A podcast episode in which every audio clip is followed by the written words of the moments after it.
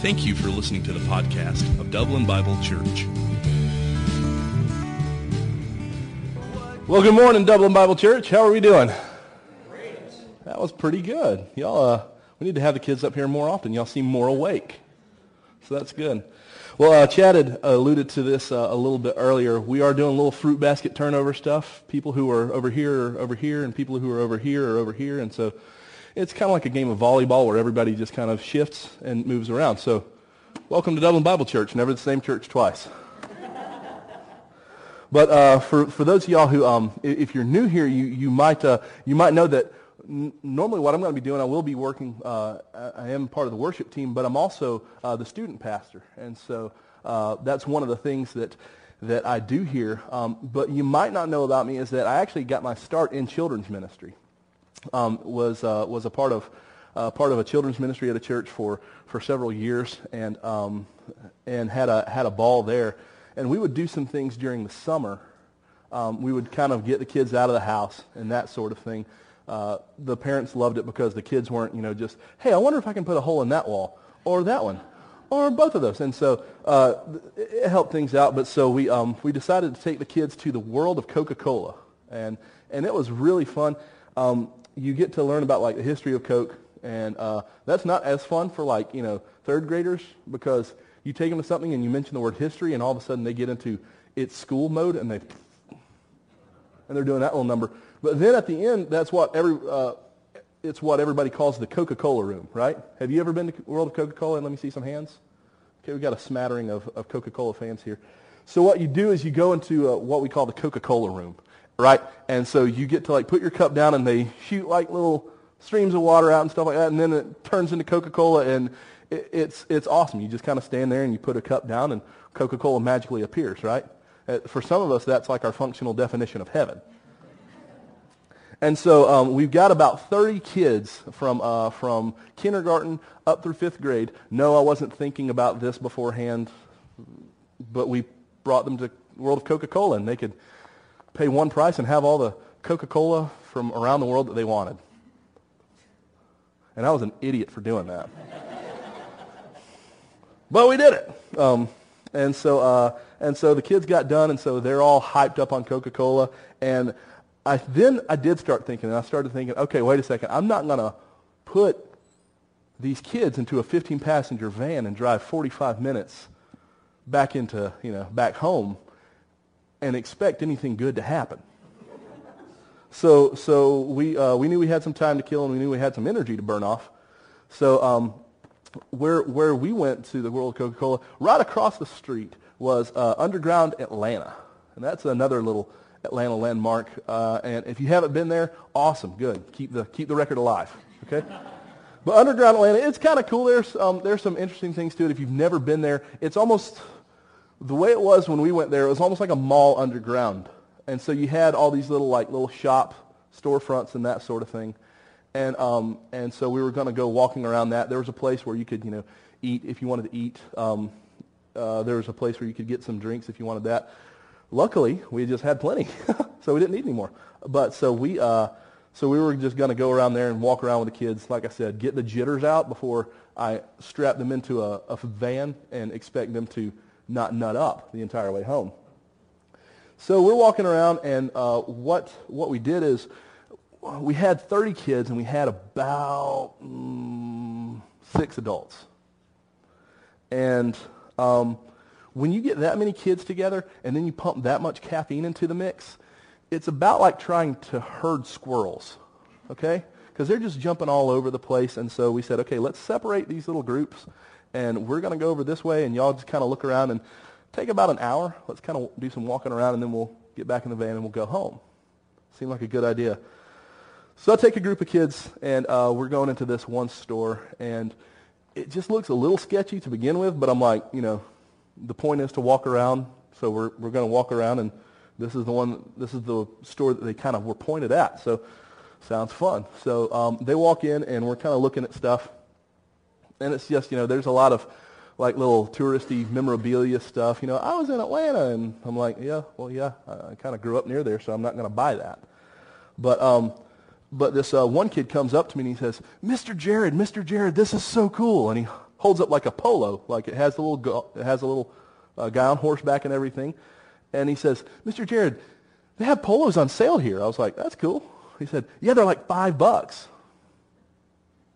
And this little red flag went up in the back of my mind because I don't know if you bought a polo, but the ones I bought are never five bucks. There's generally a large number in front of that five, right? and so, and so I was thinking, for five bucks? He said, yeah, I'm going to buy like four. My dad loves these. And I said, uh, easy there, Skippy. Why don't, why don't you, why don't you save your, you know, why don't you save your money for something else? I, something just doesn't feel right about this. And so he was like, okay. So he just goes bouncing off in another direction. Well, I'm kind of a movie guy, so I see this little carousel of, of DVDs there, right? A little DVD uh, stand. And so I go up to it, and I'm just kind of looking through. And things start looking a little, they go from shady to downright sketchy, okay? Because, because I see this DVD stand, and like the outside, the little slip cover that goes in there, that tells you this is what the movie is, you can tell it's been printed on like an inkjet. And I'm like, that's interesting that you're selling that. Um, but the real big tip-off didn't occur until I looked at the DVD itself and I thought, wait a second, that movie just came out in the theater two weeks ago. I was like, you guys are selling like straight up bootlegging here, aren't you? okay, let's go. And so that's exactly what we did. I didn't, I didn't exactly want to be in the newspapers for local kids pastor takes kids to, you know, the scene of where the sting operation was apparently. I'll take these polos and uh, these movies and uh, then I'll be out of here, you know. That would not be good. But so, uh, so we got out of there as fast as we could because nobody likes getting, getting fooled by a bootleg, do we? We don't like bootleg stuff. We don't like counterfeit stuff. When I buy something, when I spend time and when I spend money on it, I want to know that it's the, the genuine article, right? And it's ironic then that, that we're, we're, that, we're that picky about the stuff that we buy that's just stuff. But there's this bootleg, there's this counterfeit faith that can work its way into the church. And the thing is, is that uh, you've all seen, you've all seen this, how, how this can happen and what can kind of go down when people stop being the church and people just start going to church. And we'll, we'll sit down and we'll kind of, we'll, we'll sing along and we'll listen to what the speaker's saying. And then we'll get up and we'll go home and, and that's it. We've kind of checked off our Jesus, you know, slot for the week and, and we're done with it. And we all we all see what that looks like. And the thing is, the sad thing is, is that if this is left unchecked, the church will atrophy, the church will decline, it will lose its place of prominence in the, in the community. It won't be a lighthouse anymore. It won't be a, a hospital for, for people who are hurting and people who are broken. And if it's left unchecked and if you don't stop it, then eventually the church will die and it'll close up its doors. If you don't believe me, check the statistics. It happens thousands of times a year. In fact, it's happening so much that with the churches that are closing, it's outnumbering the churches that are being planted. That's kind of scary because we believe that the church is the caretaker and is the steward of the gospel. And we believe that the gospel can change the world when it is truly lived out. But this, this problem, this counterfeit faith, it's nothing new. In fact, it's been going on for, for thousands of years. James was, uh, James was so disturbed by this that when he wrote his book to the churches, or when he wrote a letter, rather, to the churches, that he addressed this topic quite a bit for, for a better part of the letter. And, and he wasn't exactly what you'd call gentle or kind about it. So that's where we're going to be this morning. If you got your Bibles, turn in them to James chapter 2. If you're having trouble finding James, it's right after the book of Hebrews. If you don't have a Bible, that's awesome. There might be some Bibles kind of scattered about, uh, scattered about up under the up under the chairs. But James is going to be right after the book of Hebrews. The book of Hebrews is a big book in the New Testament. And so we're going to dive right in here. So you see what we're, uh, what we're going to be reading up here, James chapter 2, verses 14 through 24.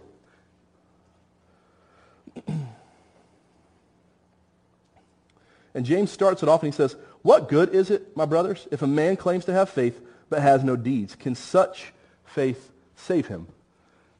Now, if you read the book of James and if you, un- if you read it in the context that he's, that he's saying this in, you'll understand this is a rhetorical question. He's not really saying, can that faith save him? The, the resounding answer that the book of James is going to say is that no, that faith can't save him because it's not genuine faith. It's a bootleg. It's a counterfeit. It's a fake. And he says, suppose a brother or sister, picking up in verse 10, he says, suppose a brother or sister is without clothes and daily food. If one of you says to him, Go, I wish you well, keep warm and well fed, but knows nothing about his physical needs, what good is it? He says, in the same way, faith by itself, if it is not accompanied by action, is dead. And this is an excellent example of how our faith can be fleshed out. He, he's, he's giving what seems to be an example of, let's say that, that somebody, a brother or sister, they're broke, they don't have any food, they don't have, you know, warm clothes to put on their back. He says, if you guys go up to him and say, man, that, that's too bad. I sure do hope things turn out better for you.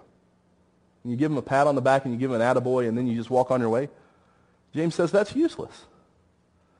And we think that this is an example, but actually this is, this is an analogy. Because in verse 17 he says, in the same way, faith by itself, if it is not accompanied by action, is dead. What he's saying is that if your faith is of the type that you can hear something, but you don't put it into action, it's just as useless as you see in a friend of yours who is hungry and who is thirsty and who needs some help. And you say, gosh, I sure do hope things turn out better for you. What kind of a friend would we be if we just paid lip service to, to someone's needs like that? And what James is saying is that if all you're doing is paying lip service to, to this faith that you say you have, then it's useless. He says, but someone will say, picking up in verse 18, he says, someone will say, you have faith, I have deeds. Show me your faith without your deeds, and I will show you my faith by what I do. James is saying lip service isn't enough here. He's saying you just can't say, we'll edit that out later. But you just can't say, this is what I believe. You, if you ask any therapist, if you ask any counselor, they will say belief determines behavior. That what you truly believe is what will get fleshed out and what you will act upon. And for me, in my own life, that's kind of scary sometimes. And, and, if, we, if we take an introspective look at that, that should be kind of a, a startling reminder to those of us who are believers.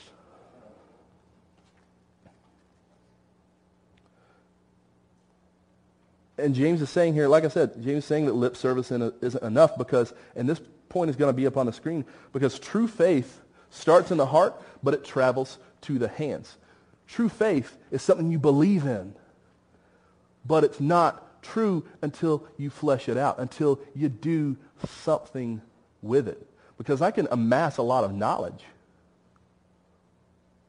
but if it sits there, that's all it is. It's just knowledge, right? And I think the world has seen enough of that. The world has seen enough of really, really smart and really, really intelligent believers that just don't care. Right? Because we can say that we, we care for the poor. We can say that we care for widows and orphans. And that, actually, that's in James too. But we can say that we, we care about all those things, but until we're doing it, we're just kind of paying the gospel lip service. And lip service just ain't going to cut it.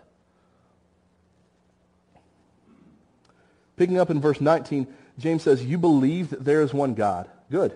He said, even demons believe that and shudder. He's saying that knowledge by itself isn't enough.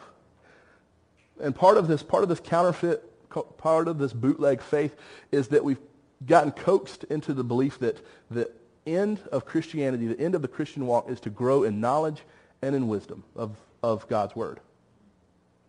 And we've gotten fooled into thinking that that's the end. That's certainly part of what God wants us to do as growing and maturing believers. He wants us to grow in knowledge and in wisdom. But that's not what he intends to, to end off with. If all you're doing is believing, James says, demons believe and they shudder. Demons know more about God, what James is saying, than we would ever know. Their belief and their understanding is deeper than we could ever know.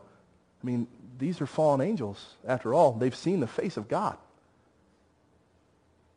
They know him much better than we probably ever could. And that's just not enough. What James is saying is that there has to be obedience. There has to be some, some action behind this. But the thing is, like I said, we've convinced ourselves that belief is enough. And that's why we read the books we read, right? Because we want to grow in knowledge and in wisdom and in understanding. And that's why we listen to the, uh, to the messages that we'll listen to. Some people listen to these messages that we speak in here. Some people listen to you know, guys like Mark Driscoll. Uh, some people will listen to guys like John Piper, and they'll just inundate themselves, and they'll just constantly feed and feed and feed on different messages throughout the week. And that's great. I'm not saying not to do that. Some people will buy DVDs and they'll watch different pastors. If you do that, just make sure they're not bootlegged. But, but people will, will feed and feed and ravenously consume God's word. And that's a great start. It really is. But what James is saying here is that we need to put it into practice. He goes on in verse 20. He says, you foolish man. Uh, again, he's not very nice right here. Uh, but he says, you foolish man, do you want evidence that faith without deeds is useless? He, he, uh, he says, was not our ancestor Abraham considered righteous for what he, there's a three little word right there, for what he did when he offered his son Isaac on the altar. And for James, this is kind of put up or shut up time. And he's saying Abraham, according to this text, wasn't righteous until he put his son Isaac up on the altar. Until he did something. Because, just like it says, true faith starts in the heart. But it travels to the hands. If you're not doing something with your faith, then your faith isn't real. And that's a scary, that's a sobering thought. and so he's, uh, he's talking about Abraham, and, and he says that it's what he was doing that, that was what brought about righteousness in his life. And then verse 22, and I love the way he puts this. He says, you see that his faith and his actions were working together, and his faith was made complete by what he did. And, and when I was, when, I, when Chad and I were talking about this and we were kind of trying to determine the best way to represent this, I, uh, it was one of those kind of click, click, aha moments where the light just kind of goes off in your head. And um, because what had been happening is uh, Crosby, if, uh, for all of you guys who know Crosby's, you know, um, mine hopes our first little daughter, uh, she turned four a few weeks ago and she was talking like the entire past year about, I want a bicycle for my birthday. I want a bicycle for my birthday. It's like, you know, September, and she's, I want a bicycle for my birthday. Okay, kid, you're, you're, you're turning four in May. I want a bicycle for my birthday. It's like we lay her down to sleep. Good night, Mom. Good night, Dad. I want a bicycle for my... Okay, we get it. You hammered the point home. Put the stick down. The horse is dead. You know? But so she was talking about how she wanted a bicycle for her birthday. So, like any dad, what I wanted to do is I wanted to make sure that I was buying her a good bike, right? I didn't want to just buy her something that looks cool, but then you actually get it and you're putting it together and you get it out of the box and it's like, this is just a piece of junk. I spent 80 bucks on that. I mean, sure, it's got a nice bell, but the wheels are going to fall off. But uh, so we, what we did is we went to Walmart and we started like taking a look around at different bikes. And she, uh, she saw some that she liked and she saw some that she was way too small for and she really liked those. And I was like, mm-mm, not my baby. She ain't get on that. But so, um, so she, she started taking a look at different bicycles. And so actually what we did is we bought her one.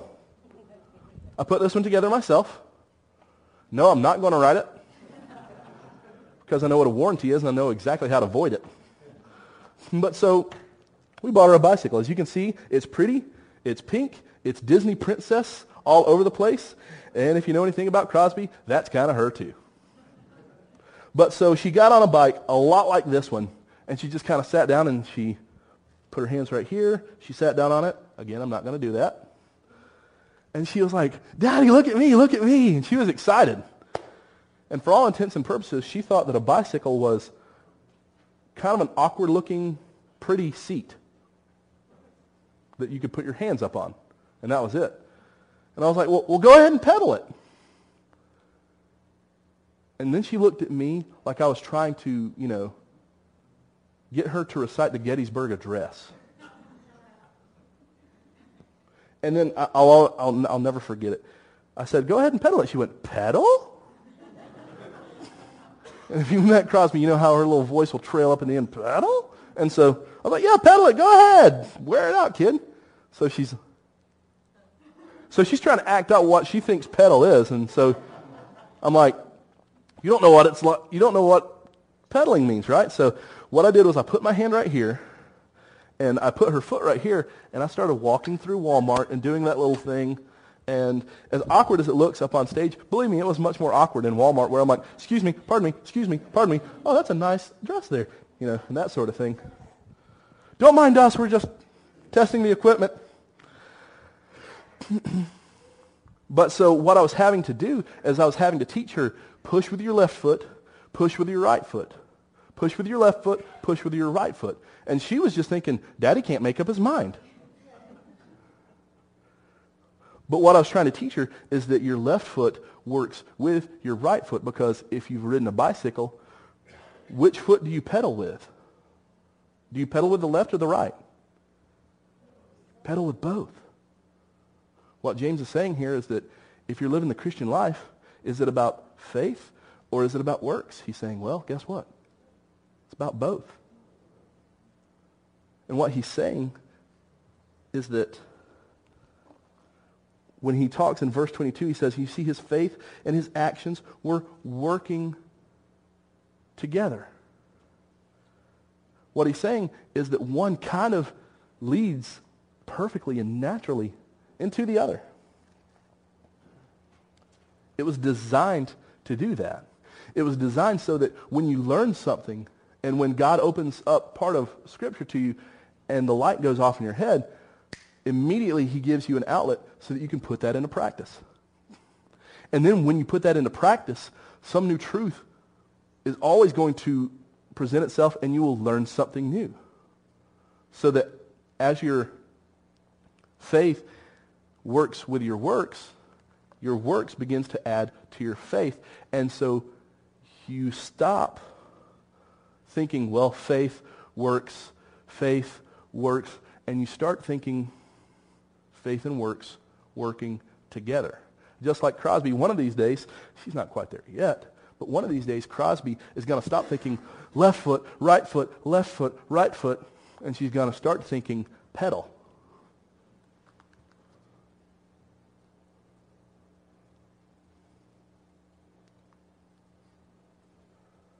Now in verse 23, he says, and scripture was fulfilled. It says, Abraham believed God. And it was credited to him as righteousness. And he was called God's friend. Now, now pay attention to what he's saying here. James is choosing his words very carefully. It says, Abraham believed God, and it was credited to him as righteousness. He's giving an example of what he had just talked about a second ago when he put Isaac up on the altar.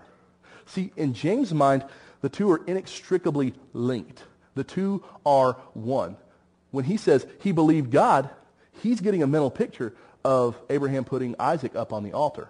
He's not just getting a mental picture of Abraham going, oh, well, I've, I've understood this now. And that's great. I can check this box off and I can go on to the next thing. He is saying that Abraham believed God.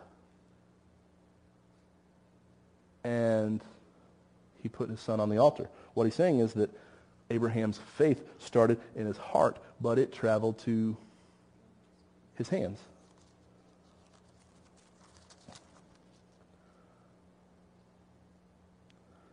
And here's the thing. You're going to see this. If faith doesn't lead to action, it's not true faith.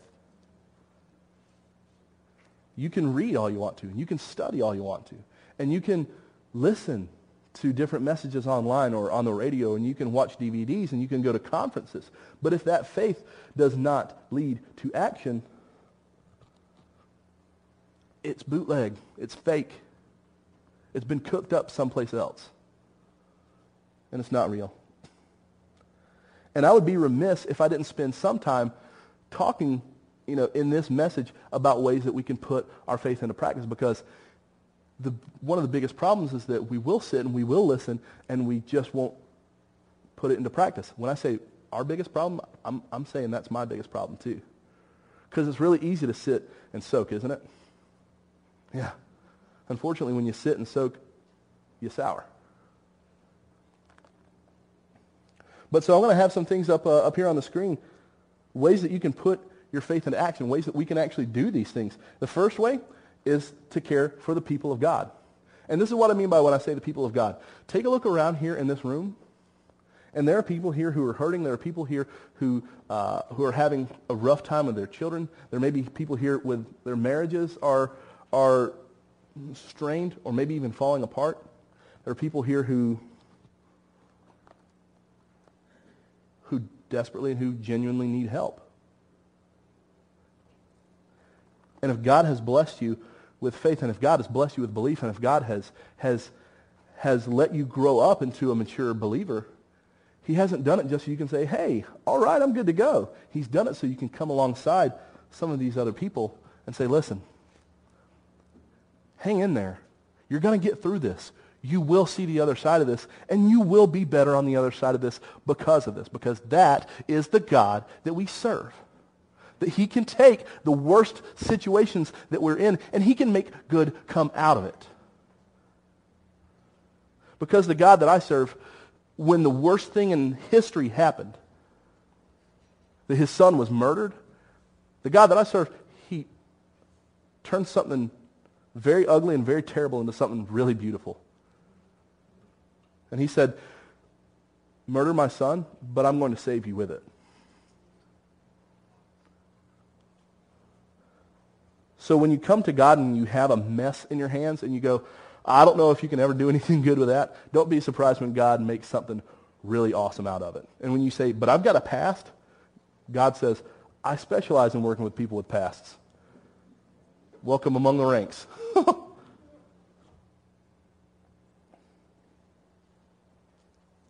But the first way is you can care for the people of God. Uh, another way is you can care for the church.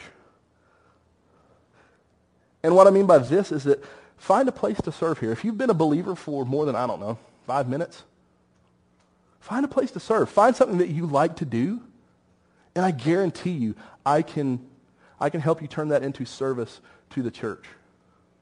Some people are just naturally like, some people are just going to be a people person, right?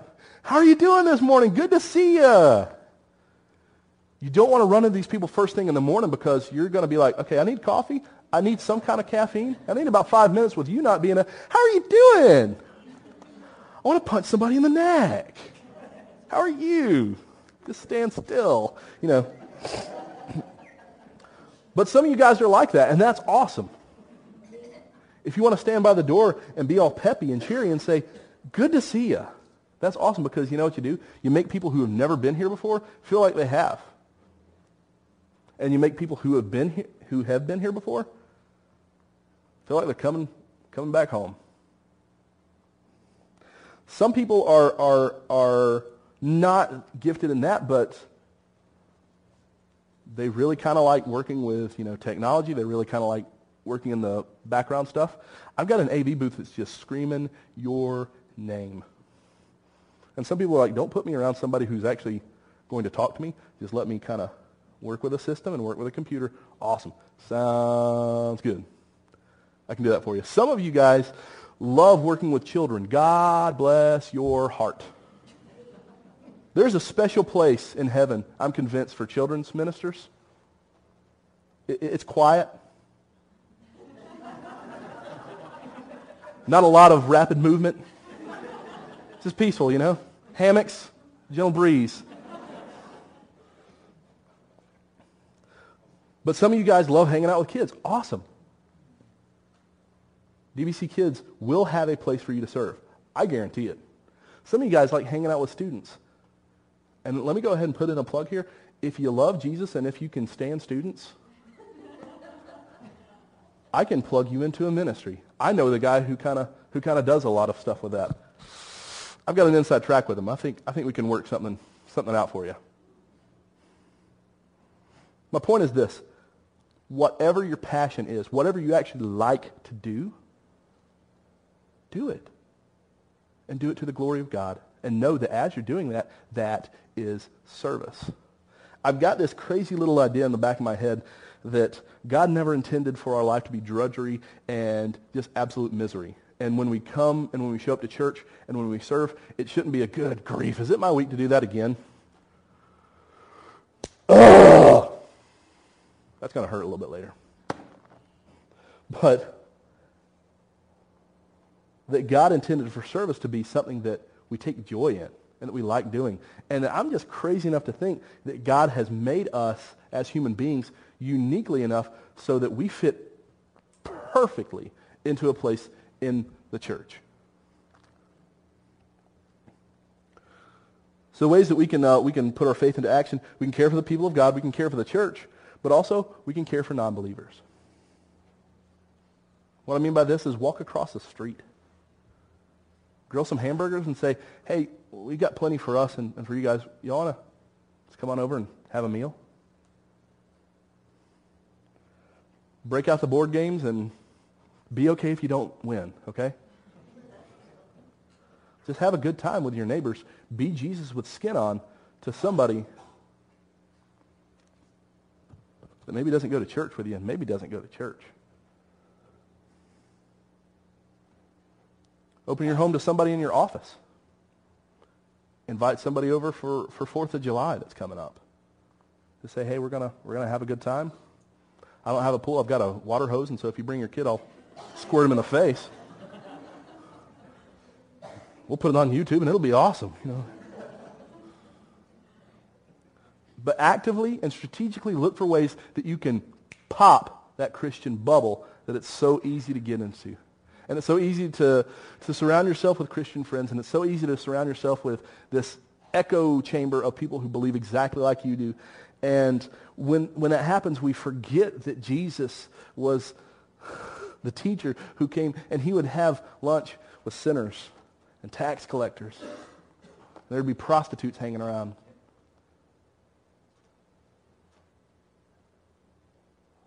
And all of a sudden, he would step into a situation and he would change it. And not a person walked away going, well, I just felt like absolute crud the entire time. They would walk away going, I don't know who that man was, but there's something different about him, and there's something that I want. If you're a, uh, if you're a non-believer in here, if, or if you're a new believer, I want to say thank you. Thank you for coming. Thank you for giving us an hour out of your, out of your week, out of your weekend. And I'm going to tell you that number three, we don't always get that one completely right. And I don't mean we as in this church. I mean we as the church at large. We don't always get this one right. But let me, let me, let me try to correct some of that. Because this is what we believe. We believe that Jesus really did come. We believe that he really did live a perfect, awesome life. We really believe that he did die as what we would call a substitute for us.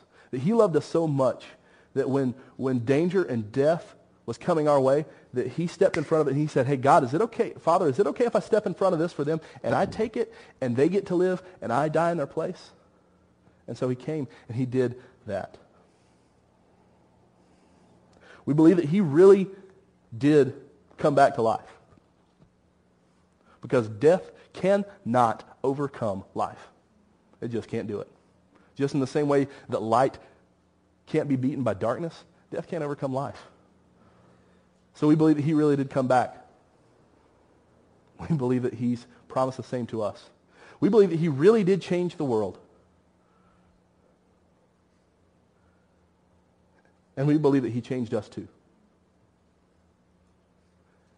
And we would love, would love to, to let you know how he changed our lives individually so that hopefully you might let him step in and change your life and show you just how awesome life can be with him. Is that right, church?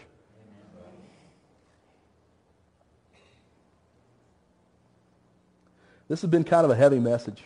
It really has.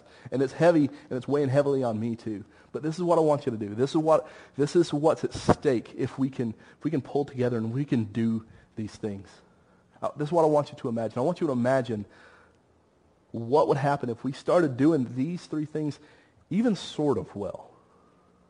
And if we started living out the gospel, if we started putting it into practice, and so it just didn't stop here, but it goes to here, and it comes out here.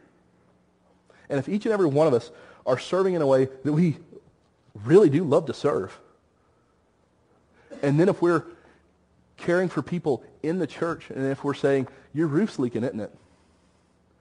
I'm coming by with some uh, with some plywood and a hammer and you know some nails. I'm not really good up on a roof, so we're going to have a good time watching me fall off once or twice. But hopefully by the end of the day, your roof will be patched up. What if we started doing that? What if we started caring for and ministering to the non-believers in our lives who, who don't know how amazing life can be with Jesus? What if we honestly started doing that?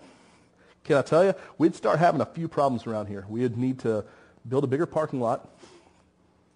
We would need to take out the double doors right there, and we need to replace it with a bay door that we can just roll down so you can back a tractor trailer up into it, because that's how many people would be here. Because love them, hate them, whatever, the one thing that you can't deny about Jesus was that people wanted to come and see him. People wanted to know what was up. The Pharisees hated him, and they, they made it to every message that he spoke.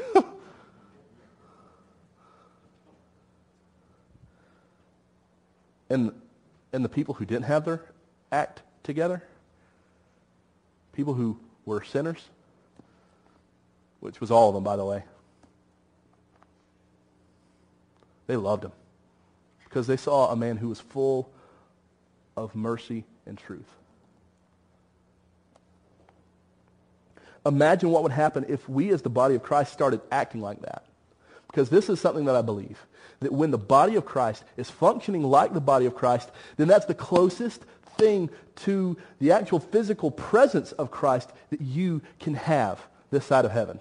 When we're actually living like that, and when we say, this is just crazy enough to work, I'm just crazy enough to believe it, call me an idiot, sounds good, but something's working over here, that when we're actually doing that, that it's the next best thing to having Jesus in the room with us. And like I said, love him or hate him, people came to see what Jesus was about.